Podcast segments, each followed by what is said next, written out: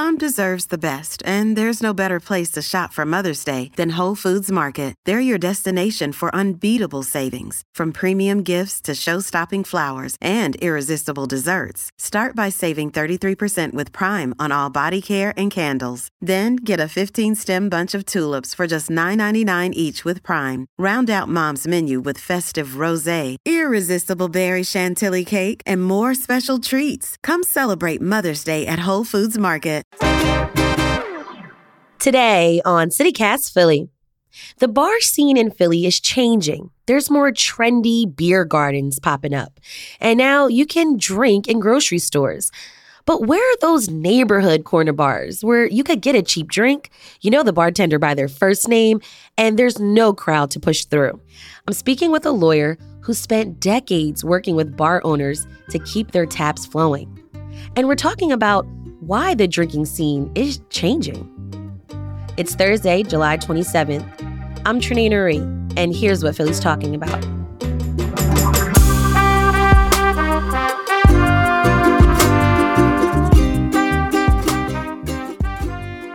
Paul Herron, welcome to CityCast Philly.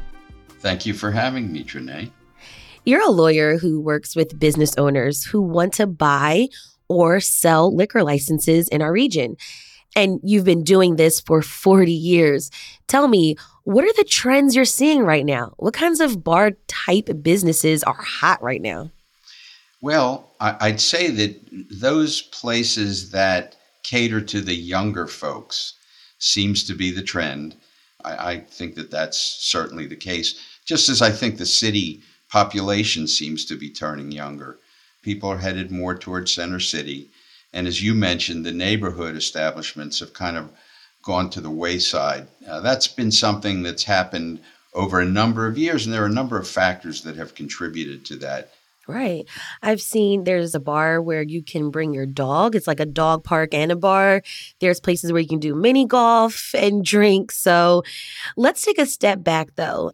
To be able to serve booze in our state, in Pennsylvania, you need a liquor license from the state. How do you get one? I guess in the 1930s, the state decided that they would issue liquor licenses, and it was based upon population. They decided that they would use this quota system, and they issued licenses to accommodate the population, one for every 3,000 people. Unfortunately, the state of Pennsylvania has lost population, so they're not issuing any more. So what's happening is that if a license is going to change hands, it changes hands between an existing licensee and someone who's looking to acquire a license. So that's how someone would get a liquor license. And then there's a process. If someone finds a seller, they enter into an agreement of sale. And then once that is completed, the buyer typically files an application with the Pennsylvania Liquor Control Board in Harrisburg to have them approve the license transfer.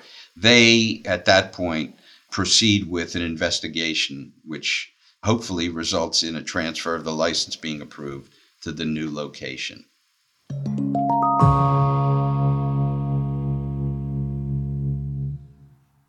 How much does a liquor license cost? Has the price changed over time?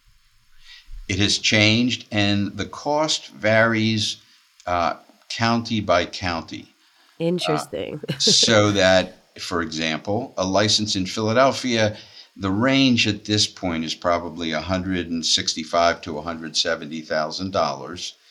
If you go outside of Philadelphia, and at this point I would say probably the most expensive restaurant liquor license is a Chester County license, which you will probably pay in excess of $425,000 for, because there are fewer of those licenses, so there aren't that many available for sale. Right, because like you said, it was based on the population. Correct. I've read that the number of active licenses has declined over time, and that's because of the population changes.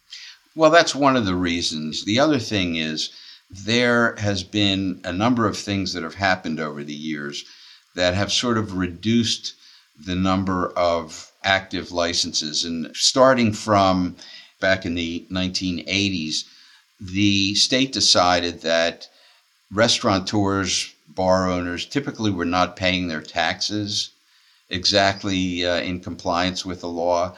So what they did is they tied the renewal and transfer of the licenses to tax compliance, so that those bar owners who for years never paid taxes, when this came into effect, they really couldn't survive because they owed so much money in back taxes. Since that time, you have to renew your liquor license every year. But at the time that the renewal is due, you have to pay all of your state taxes. And speaking of that, you know, we mentioned at the top of the show that neighborhood bars are kind of phasing out, going away. Is all of that making it harder for them to survive? You know, why aren't they as trendy, you know, as some of the popular center city spots? Or is it because of that financial burden? Well, that's part. Financial burden is part of it. But there are some other things that have happened over the years. One of them, interestingly enough, is the fact that when casinos opened in Atlantic City, and, you know, we're going back probably into the 70s, 80s, people sort of lost interest in going to the neighborhood bar, especially when the casinos were sending out these buses to bus people down to Atlantic City.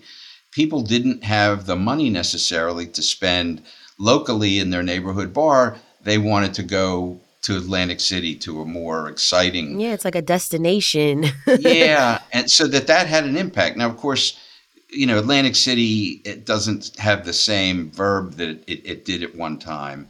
Right. So that hasn't had as much of an impact. But there are a lot of other places for people to spend their dollars. And the other thing is, I think with the deterioration of some of the neighborhoods, that's had an impact on the bars. At one point, there was something called the Nuisance Task Force that the city of Philadelphia was operating, and they were trying to focus on closing problem bars. And all of that has sort of led to this kind of closing of the neighborhood bars. Yeah, and now in the last few years, you know, I can go to the Giant or the Acme and you can buy wine and beer at the supermarket. You know, you can also sit down and drink in some places.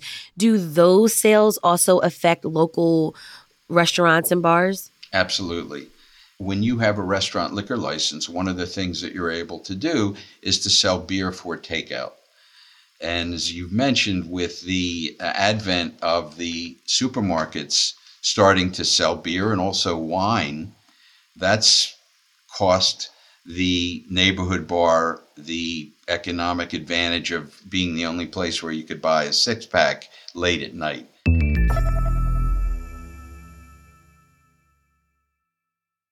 Paul, we had an episode several months ago about these business challenges that actually spurred some innovation.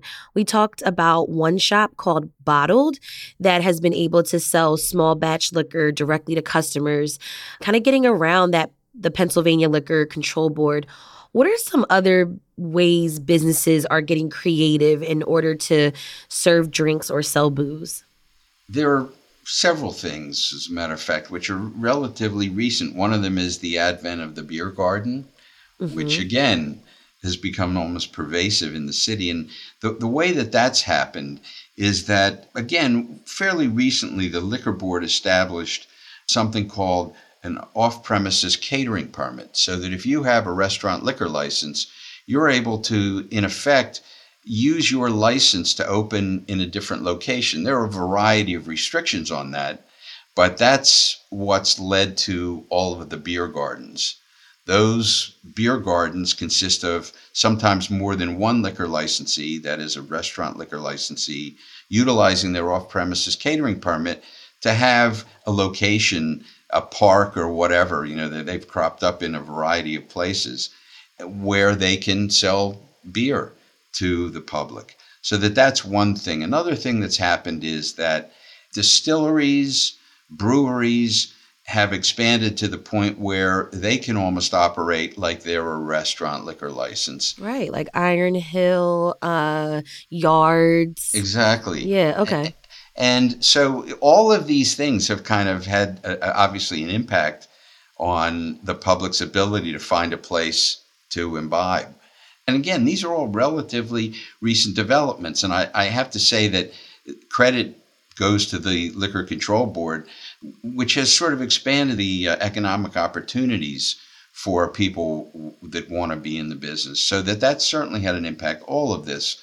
And while there are certain restrictions with regard to these breweries, it still gives them an opportunity to be in business for a much lesser investment than having to buy a liquor license for $400,000. For sure.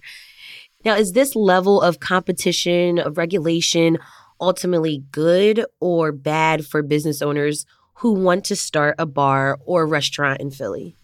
I think it's good. I think it's good because it gives them more options.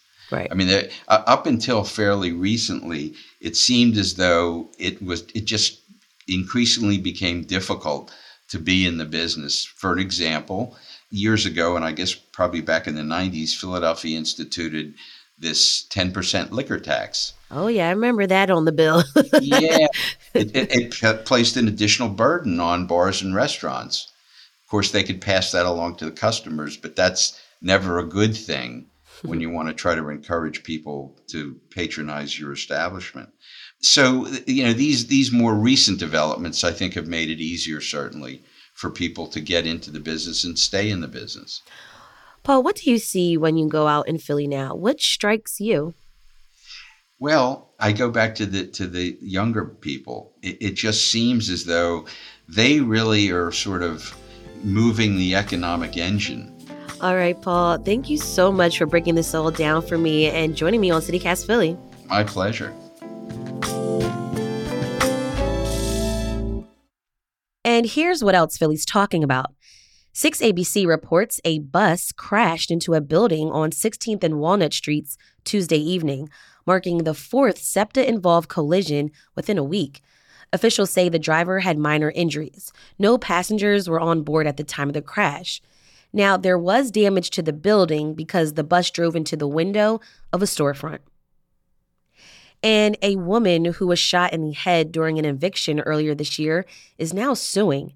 KYW reports Angela Davis was shot by a deputy landlord-tenant officer who was serving her in an eviction notice. This incident was one of several recent eviction proceedings that resulted in violence. That's prompted the tenant-landlord officer to stop serving evictions until deputies go through training on de-escalation and proper use of force. Check out the Hey Philly newsletter for more Philly news. That's all for today here on CityCast Philly.